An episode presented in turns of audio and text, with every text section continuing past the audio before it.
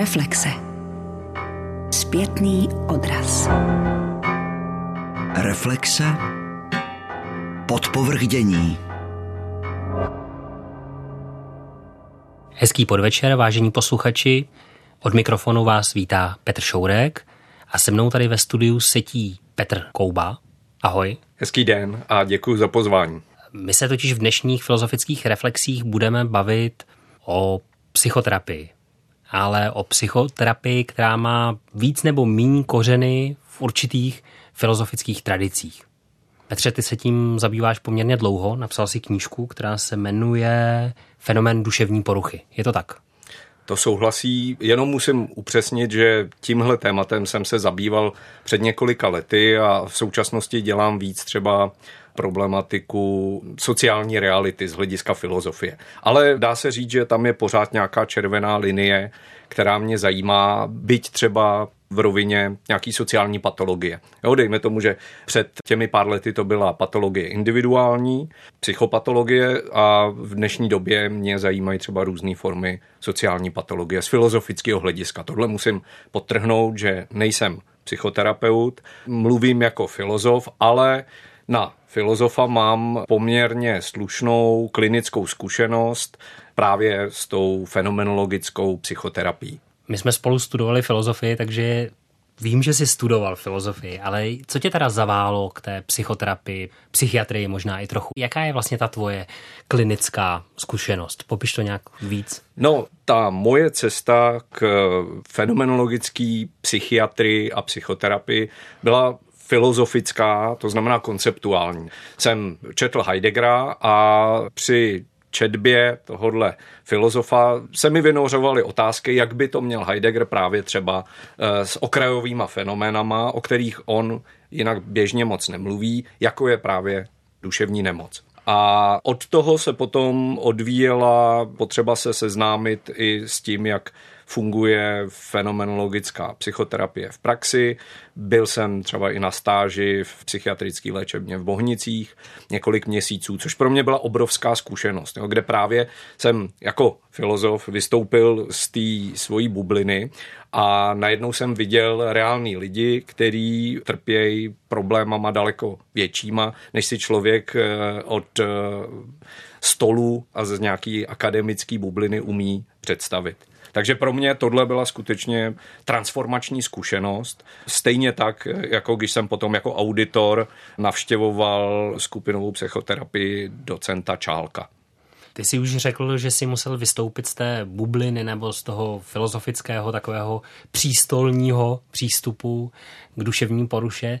Kdyby si přece jenom nějak přesněji popsal, v čem byl ten základní rozdíl? Co se pro tebe úplně změnilo ve chvíli, kdy jsi viděl ty reálné lidi na té klinice?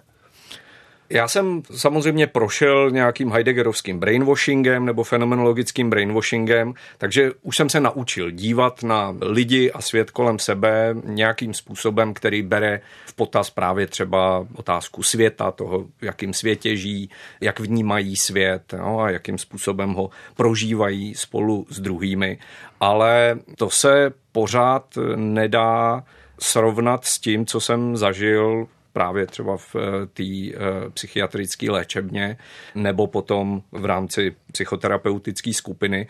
Když bych to měl popsat jedním slovem, tak jsem se cítil jako přetížený počítač, který najednou zjišťuje, že ty pojmy, kterýma je vybavený, jsou pořád vlastně velmi vágní, abstraktní a nedostačují k tomu, aby umožnili adekvátně zachytit konkrétní lidi v jejich jedinečnosti. A tady si myslím, a to je skutečně zásadní věc, je třeba uvědomit si ten podstatný rozdíl nejenom mezi teorií a praxí, ale především mezi nějakou filozofickou koncepcí nebo i psychoterapií, která je filozoficky inspirovaná a reálnou klinickou zkušeností, která se týká té tý interakce mezi lidma, kteří trpí nějakou duševní nemocí a těmi, kdo se jim snaží pomáhat. To pro mě byl, bych řekl, paradigmatický posun, kde jsem to vlastně na začátku klinické zkušenosti opravdu nestíhal. A tady si myslím, že už se dostáváme k teoretickému problému, který se týká toho obrovského objevu, který přinesl právě Sigmund Freud a je nutno říci, že, že bez Freuda by žádná fenomenologická psychoterapie nemohla vůbec vzniknout, protože Freud skutečně objevil nový terén, který do té doby věda, filozofie ohledávali spíš nějak eh, nepřímo a na tomhle terénu se potom vedle dalších psychoterapeutických metod, psychoanalytických metod jako Jungian a tak dále, etablovala i fenomenologická psychoterapie. Ale skutečně bych podtrhl tu důležitost klinické zkušenosti, protože Freud vycházel při budování psychoanalýzy z toho, co mu řekli lidi, se kterými mluvil, kteří u něj byli na psychoanalytickém lehátku a teprve se snažil nějak zorientovat v tom, co slyšel a najít v tom nějaký smysl a systematicky s tím pracovat. Takže tohle jsem nějakým způsobem taky zažil. Ale v obráceném gardu. No, přesně tak.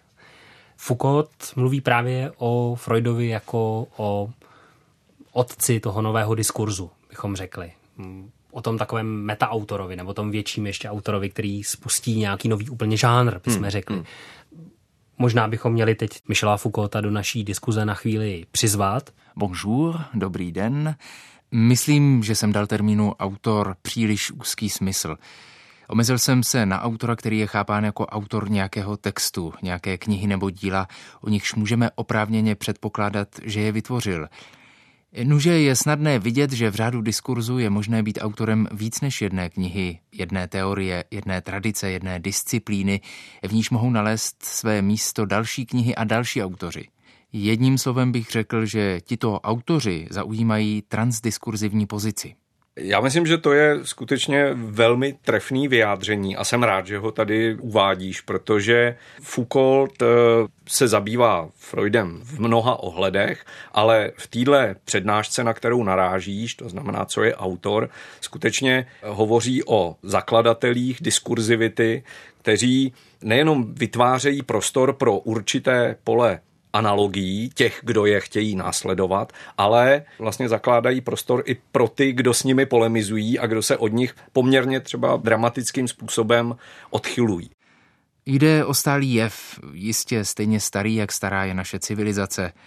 Homer nebo Aristoteles, církevní otcové, ti všichni sehráli tuto roli, ale také první matematikové a ti, kdož byli na počátku hypokratovské tradice – Připadá mi však, že jsme v průběhu 19. století viděli, jak se v Evropě objevují dosti zvláštní autoři, které bychom nemohli směšovat ani s velkými literárními autory, ani s autory kanonických náboženských textů, ani se zakladateli věd. Nazvěme je poněkud libovolně zakladateli diskurzivity. Tito autoři jsou zvláštní tím, že jsou nejen autory svých děl, svých knih. Vyprodukovali ještě něco navíc možnost a pravidlo pro formování jiných textů. V tomto smyslu jsou značně odlišní například od autora románů, který v podstatě vždycky zůstává autorem svého vlastního textu. Freud není jednoduše autorem Traumdeutung nebo pojednání o vtipu. Marx není jednoduše autorem manifestu nebo kapitálu. Oba vytvořili nekonečnou možnost diskurzu. A v tomhle si myslím, že pořád ještě narážíme na něco, co je skoro těžký pochopit, jak se to Freudovi vůbec mohlo podařit. A hlavně, jak je možný, že nejenom sám byl tak plodný autor, ale vlastně vytvořil podmínky možnosti pro obrovskou epistemologickou plodnost celého oboru. To se nedá srovnat s revolucí ve vědeckém oboru, která třeba změní chápání daného tématu, protože tady se objevilo skutečně úplně nové pole. Založení diskurzivity se tedy zdá být na první pohled při nejmenším stejného typu jako založení jakéhokoliv vědeckého přístupu. Přesto se však domnívám, že je tu rozdíl, a to podstatný. V případě nějakého vědeckého přístupu je totiž akt, který ho zakládá v plném souladu s jeho budoucími proměnami. Je jaksi součástí souhrnu modifikací, které sám umožňuje – Akt založení nějakého vědeckého přístupu může být vždy znovu uveden zpět do nitra mašinérie transformací, která je z něho odvozena. A tohle, myslím, Foucault minimálně jako otevřenou otázku pojmenovává velmi trefně. Rozšířit typ diskurzivity, jako je psychoanalýza v podobě, v jaké byla založena Freudem, neznamená poskytnout jí formální obecnost, již by nebyla od počátku připouštěla. Nýbrž znamená to, že jí byl jednoduše otevřen určitý počet aplikací. Pokoušet se omezovat diskurzivitu znamená ve skutečnosti pokoušet se izolovat v zakládajícím aktu nějaký eventuálně omezený počet vět nebo výroků, jímž by byla výhradně přiznána zakladatelská hodnota a vzhledem k nímž by ten či onen pojem nebo teorie, přijímané Freudem, mohly být chápány jako odvozené, druhotné, nahodilé. Nové zkoumání Galileova textu může hodně proměnit naše znalosti o dějinách mechaniky. Nikdy však nemůže změnit samotnou mechaniku. Nové zkoumání Freudových textů naopak proměňuje samotnou psychoanalýzu a nové zkoumání Marxových textů proměňuje marxismus. Objev nějakého textu, jako je Freudův abris, a to v míře, v jaké jde o Freudův text, hrozí vždy tím, že pozmění nikoli historickou znalost psychoanalýzy, nýbrž její teoretické pole, i kdyby nešlo o nic jiného, než o posun v důrazu či závažnosti. Velmi lituji toho, že jsem nemohl přispět do debaty, která bude nyní následovat, žádnou pozitivní propozicí. Mohl jsem poskytnout na nejvýš směrnice pro možnou práci, cesty pro analýzu. Váš Michel Foucault. Co je to autor? 1969. Překlad Petr Horák. Kdyby si teď měl schrnout, co ten objev byl, co vlastně objevil Sigmund Freud? Já bych řekl, že a budu zase mluvit především jako filozof. Jo? Tam, kde mi psychoanalýza přijde nejzajímavější, tak tam právě filozofie naráží na svoje vlastní hranice, na konceptuální hranice toho, co lze vůbec ještě filozoficky myslet. A přitom paradoxně to Freud vytěžil z rozhovorů s hysteriky, s neurotiky a dalšími trpícími lidmi. A ten, bych řekl, základní přelomový objev, alespoň podle Freuda samotného, spočíval v formulování konceptu vytěsnění. To znamená naše problémy, konflikty našeho vnitřního života, které nejsme schopni zvládat, máme tendenci vytěsňovat do nevědomí. A okamžitě se tady na scéně objevuje další důležitý pojem, pojem nevědomí. A tady už hezky vidíme, jaký je to problém pro filozofii vlastně přijmout s plnou vážností existenci nevědomí, protože Freud sám vlastně zápasil nejenom s medicínou své doby, ale i s filozofickými námitkami a velmi dobře si byl vědom toho, že pro filozofy, a myslím, že to platí do dneška, nejenom pro fenomenologii, ale i pro analytické filozofii, je velmi těžký připustit, že v naší psyché, naší osobnosti je nejenom vědomá, složka, ale také a možná především nevědomá, protože my filozofové máme zkrátka tendenci stotožňovat psyché svědomím. A najednou vzít vážně, že tady je nevědomí, které je z psychoanalytického hlediska primární a naše vědomí to ukazuje ten topografický model lidské osobnosti, je pouze vrcholem ledovce. A to podstatné vlastně nějakým způsobem právě na základě vytěsnění posouváme do nevědomí, tak to je, bych řekl, do dneška pro filozofické myšlení skutečná výzva. A nejenom pro myšlení, které je tak či onak formulováno na karteziánských principech, ale, ale vůbec, jo, ty jako člověk s filozofickým vzděláním si to umíš dobře představit, co to je, když řekneme, že psychično je z velké části nevědomé. Jak s tím vůbec pracovat? Jo? Jak, jakým způsobem to transformuje naší představu o člověku?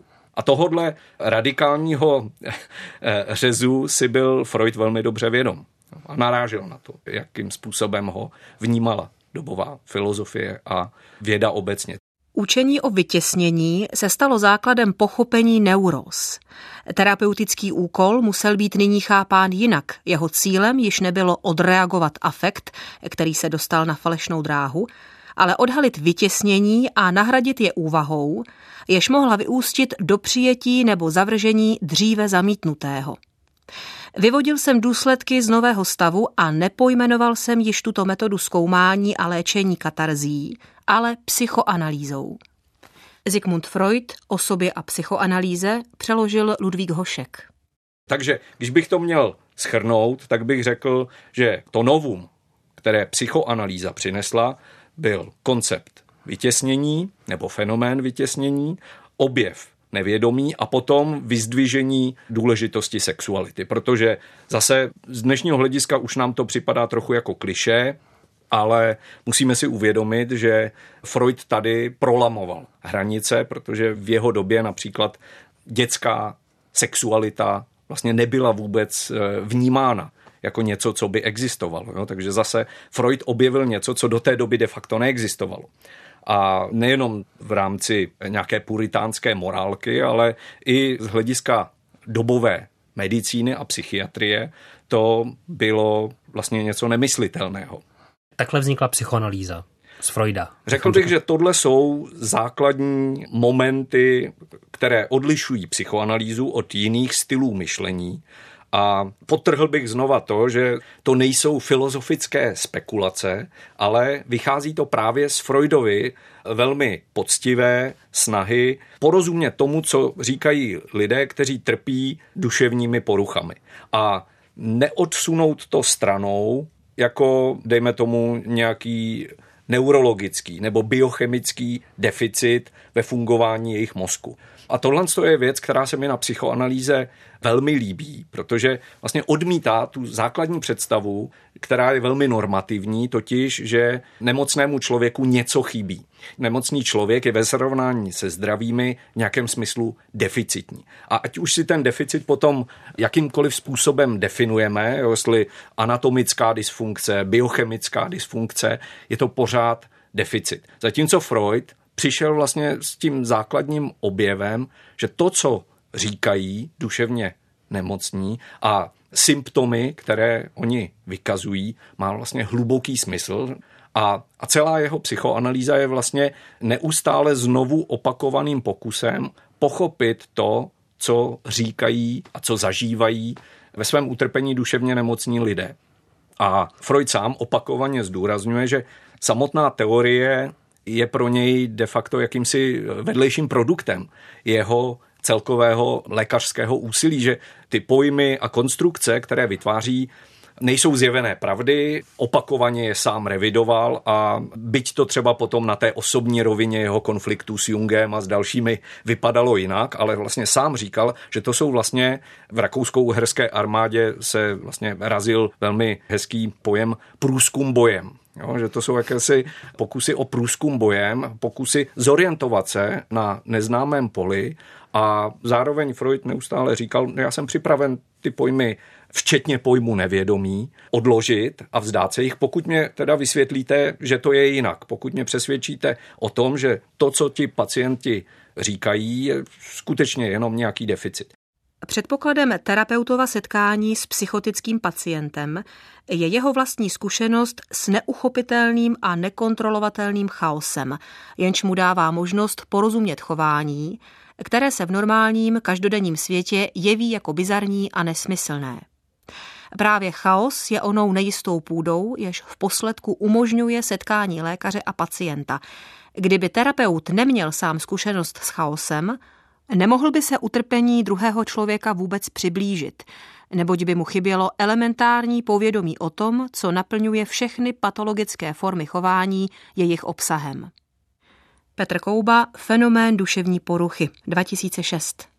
Ale tady se dostáváme k něčemu, co považuji skutečně za dodneška platný etický imperativ psychoanalýzy, totiž nechápat duševní nemoc jako výraz nějakého deficitu, méněcenosti, což ve Freudově době bylo naprosto běžné a vlastně i do dneška to v nějaké, řekněme, subtilnější formě stále platí, ale vlastně připustit, že v symptomech a v tom utrpení duševně nemocných lidí se skrývá smysl a že ten smysl lze popsat.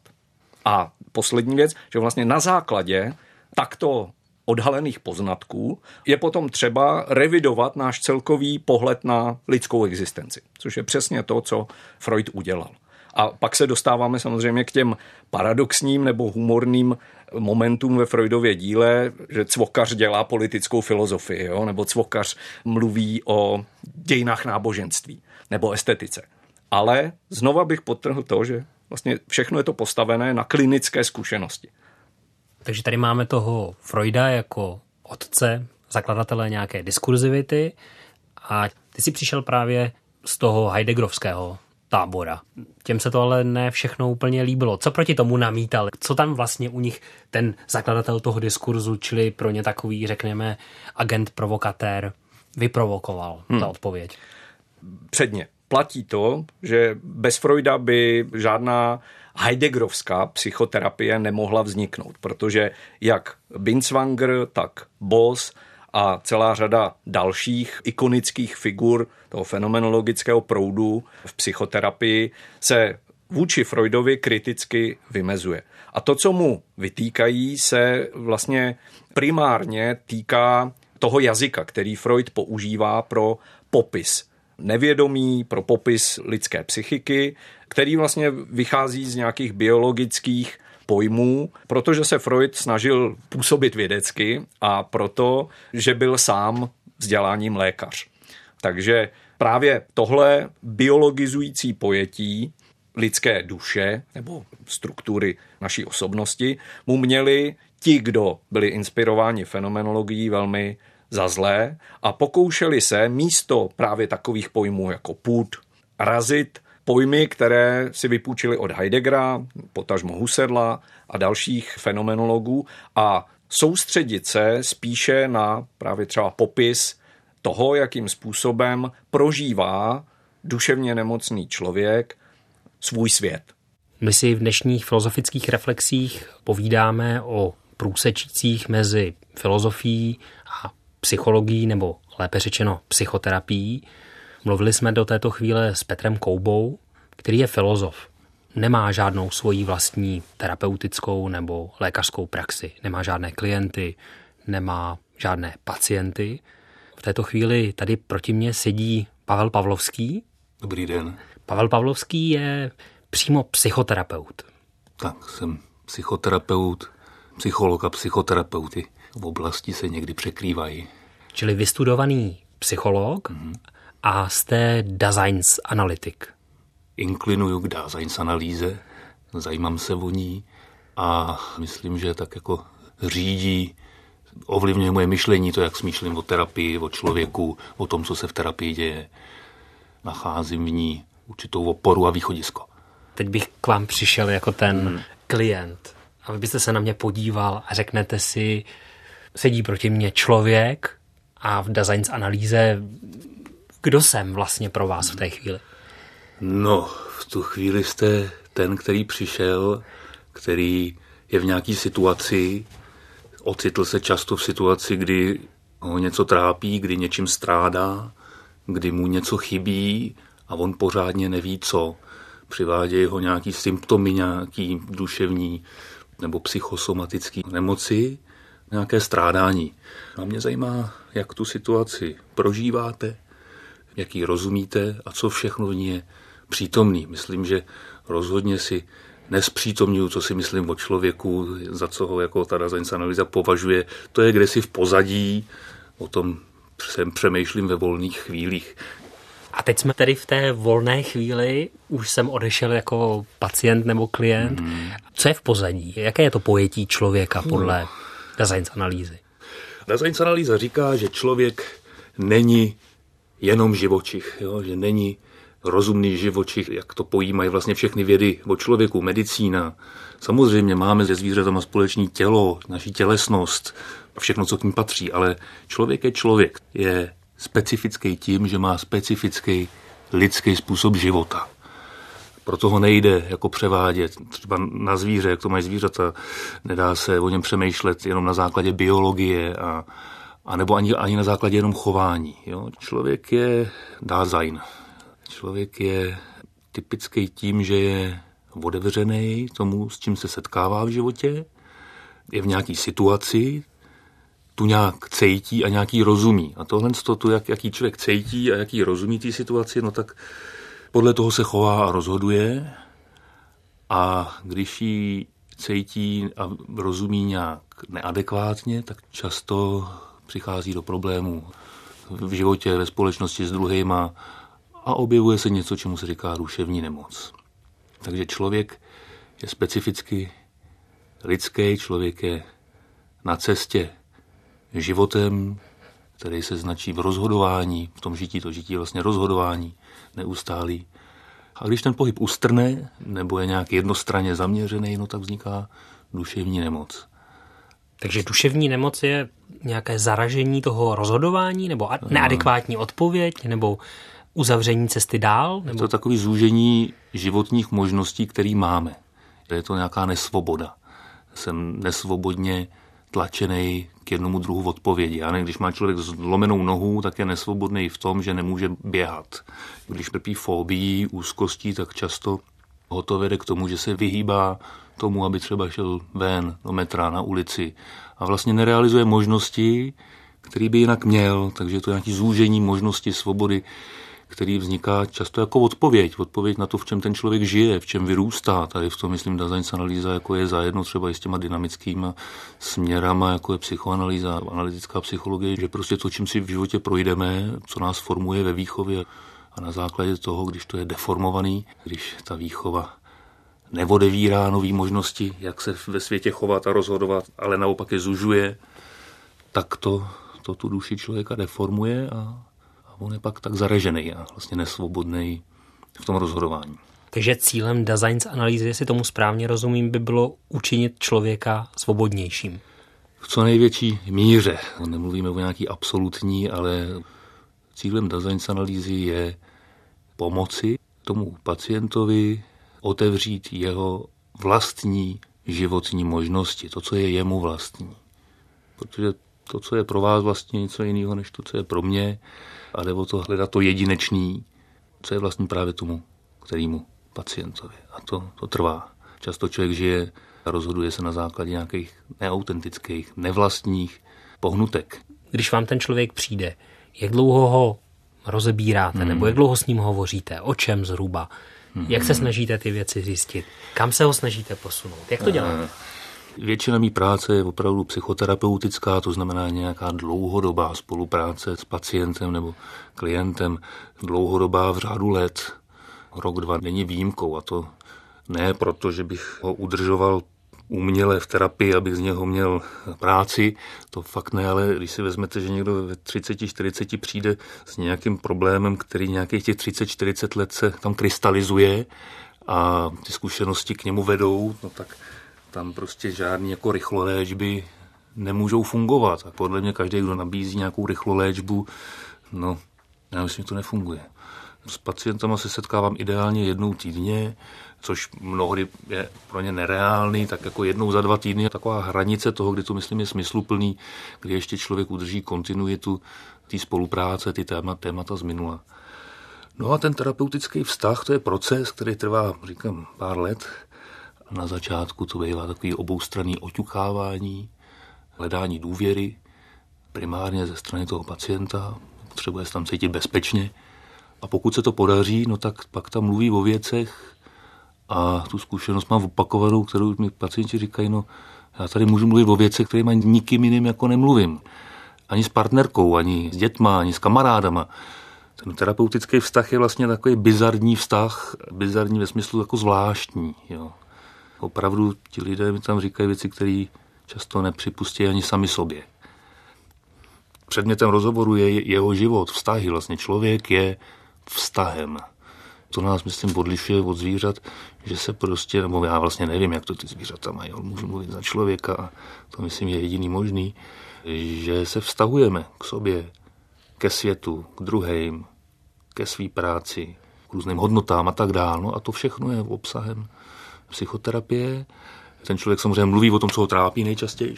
I když já vždycky říkám, do terapie patří věci, co se daří, i úplně všední věci, to, jak žijete, nejen jako velký dramata, i když ty dramata bývají to, co je přivádí. No a vlastně smyslem té psychoterapie je skrze to, co se ukazuje, a tady jsme u té fenomenologie, to je nějaký, dejme tomu, symptom, úzkost, depresivní ladění, může to být i psychóza, může to být i halucinace. Tomu symptomu který často toho člověka zužuje, který ho znesvobodňuje. No tak tomu symptomu nějak porozumět v kontextu života pacienta, vývoje. Myslím, že se dá porozumět i bludům, i halucinacím. Pracuji i s pacientama, co mají schizofrenii. Neříkám, že se všema, ale s mnohými se nám podařilo vidět i v tady těch vlastně patologických z hlediska medicíny projevech smysl. Že to dává smysl. Že to není hloupost. To, co člověk zažívá v životě, za zdmi terapie se časem začne ukazovat i v té terapii. Takže když má člověk tendenci třeba idealizovat si lidi, tak si idealizuje nejdřív terapeuta. Pak ho třeba začne nenávidět. Může docházet i k velkým nepochopením nebo jako, no, i ke konfliktům. Ale ta terapie je vlastně bezpečný prostředí, kde smyslem toho je tomu porozumět. Ne si to vyříkat, ne říct, kdo má pravdu, ale porozumět, kde se to bere. To, co s náma hýbe, to nevovlivním vůlí ani rozumem, ani že si to vyvrátím, to všichni známe, když jsme jako bezmocní a stejně to nějak cítíme, ale ty pocity vychází z toho, že nějaké věci zároveň nějak rozumíme a to nás nějak nalaďuje. Takže to naladění, pocitovost a rozumění je spojený. A když se změní jedno nebo druhý, tak se mění jako obojí navzájem. A myslím, že v tom spočívá princip jako léčby, že když jako svýmu bytí, životu, v kontextech, vztahů s druhýma, se světem nějak jinak porozumím, velmi často se to taky přeladí.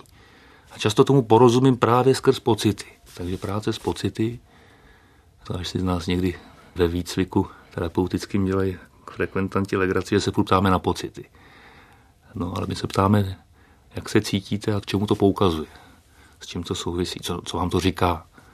Protože ještě poslední slovo k pocitům, říkám, co to ty pocity jsou, to, to nejsou jenom prchavé emoce, že? to jsou pocity, duševní onemocnění je teda téměř vždycky, když teda nebudu brát v potaz demence a tyhle jako organický duševní onemocnění, je téměř vždycky onemocnění jako naladěnosti, pocitů, na kterých se ale tím rozumem nevyznáme.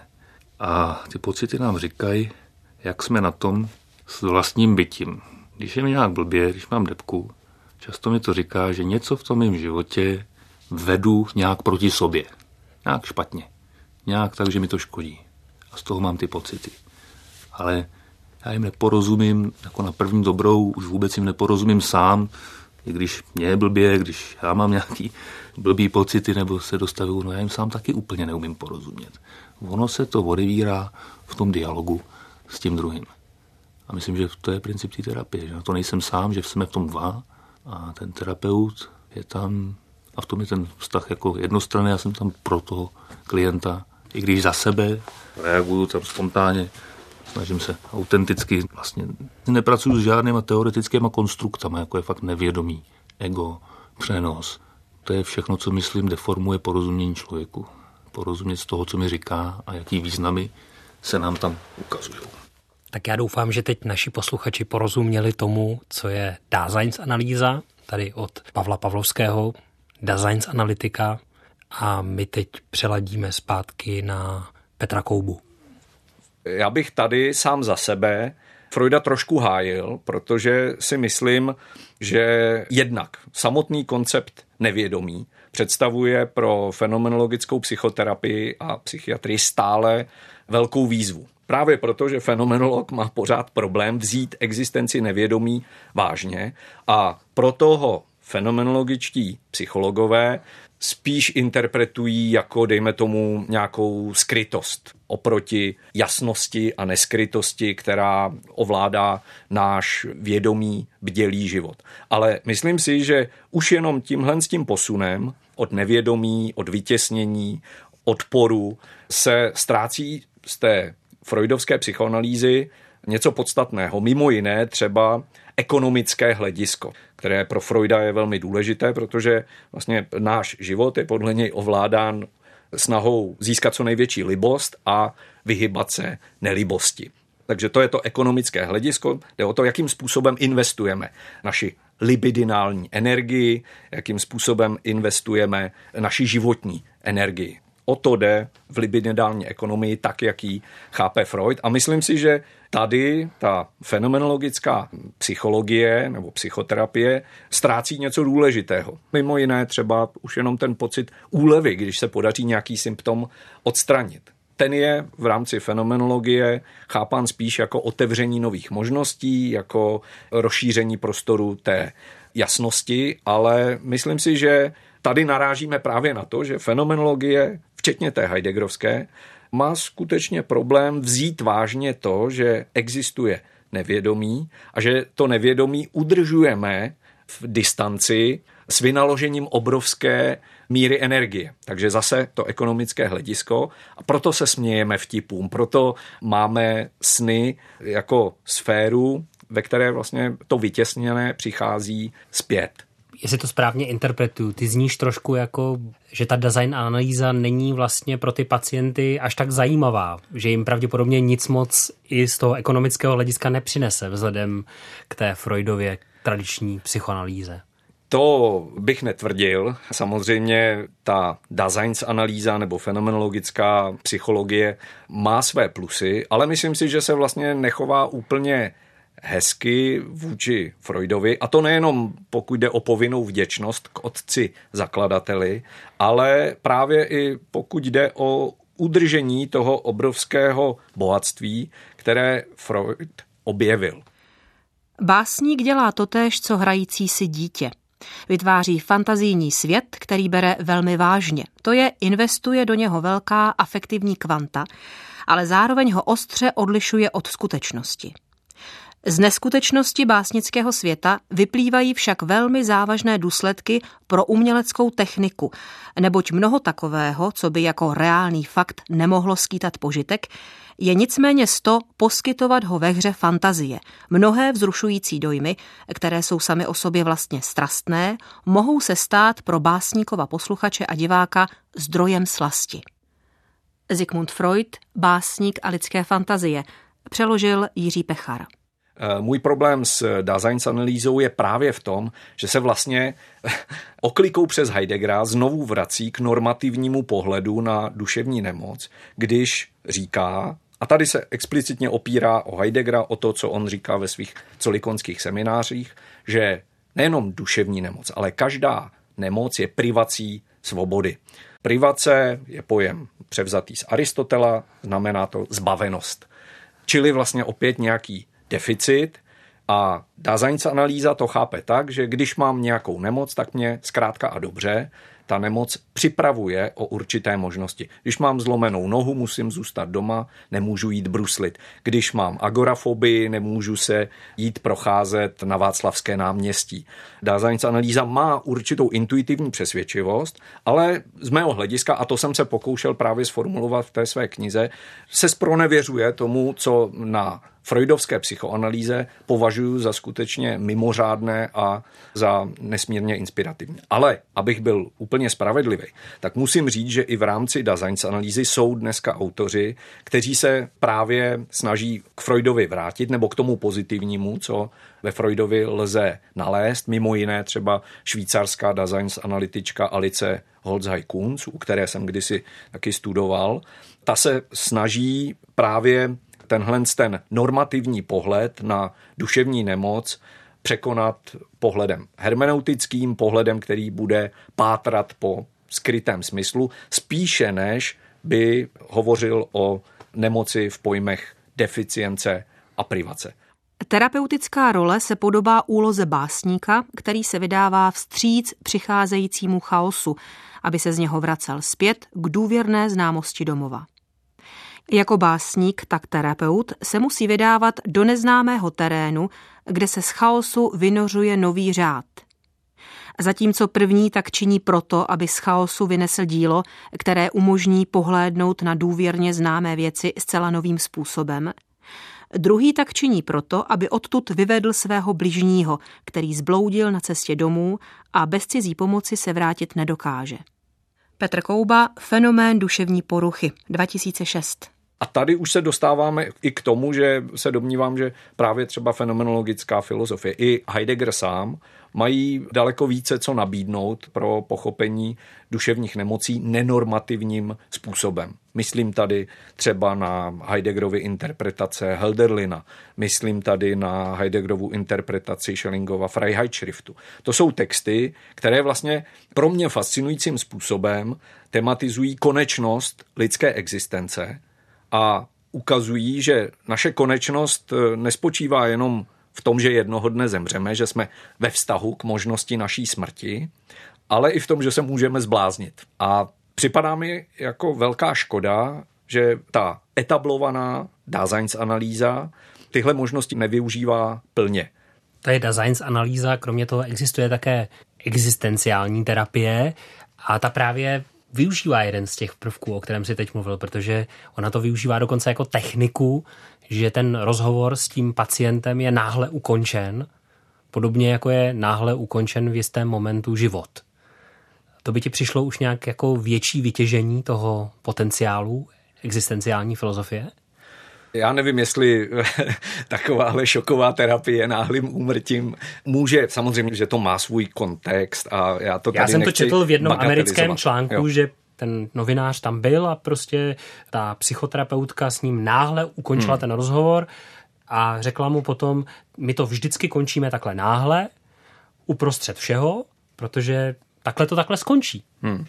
Nejsem psychoterapeut, jo, ale z toho mála, co vím o klinické praxi a o fungování psychoterapie, si myslím, že to je trošku riskantní na to, aby to bylo možné považovat za obecný přístup, jo, obecné řešení, protože třeba u pacientů, kteří jsou traumatizováni, jo, kteří, dejme tomu, procházejí nějakou psychotickou atakou, tam už je samozřejmě bez medikace těžké vůbec psychoterapii provádět, ale prostě myslím si, že u mnoha případů duševních nemocí tohle nelze jednoduše vytáhnout jako a priorní řešení. Jo? Může to fungovat jako určitá provokace, ale nejsem seznámený jo, konkrétně s tím, jak je to chápáno v té existenciální psychoterapii.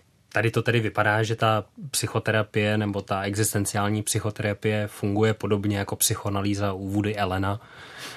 to znamená především jako jakési salonní rozptýlení. Hmm. Co mě ale zajímá je, jestli by si mohl se přece jenom dotknout toho, jak funguje ta, řekněme, existenciální terapie na rozdíl od té designs analýzy. Hmm. Já musím říct, že nevím, jak existenciální psychoterapie, což se ukázalo už teďka v průběhu rozhovoru, funguje reálně, protože jsem neprošel výcvikem a vlastně jsem ani nebyl jako auditor u existenciální psychoterapie, takže mám jenom udělaný domácí úkol z Frankla, kterého si nesmírně vážím a považuji ho za obrovsky inspirativního autora. Mimo jiné proto, že do psychoanalýzy vnesl perspektivu krajního traumatu, jaké představuje pobyt v koncentračním táboře a pokusil se z téhle z té zkušenosti vytěžit nějaký nový pohled na psychoanalýzu a psychoterapeutickou praxi.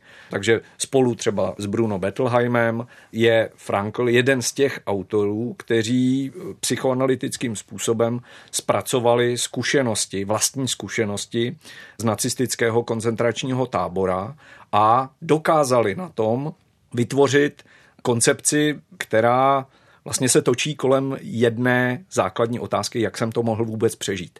Jak je možné něco takového vůbec přežít. A proto u Frankla ta důležitost hledání nějakého smyslu nebo nalezení nějakého smyslu, který člověku může i v takhle extrémních podmínkách sloužit jako opora, a naopak i v relativně konformním a komfortním způsobu života v pozdně kapitalistické společnosti se nedostatek smyslu ukazuje jako fatální problém.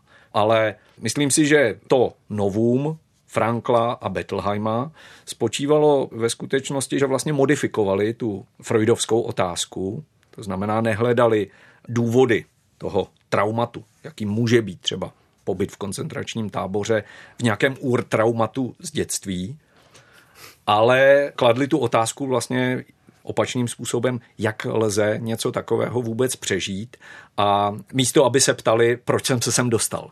Jo, co to je za moje masochistický nebo sebedestruktivní sklony, které mě dovedly až sem, což by byla určitá karikatura psychoanalytického způsobu tázání a kladli tu otázku vlastně tak, že vycházeli z dané zkušenosti, kterou brali jako faktum brutum.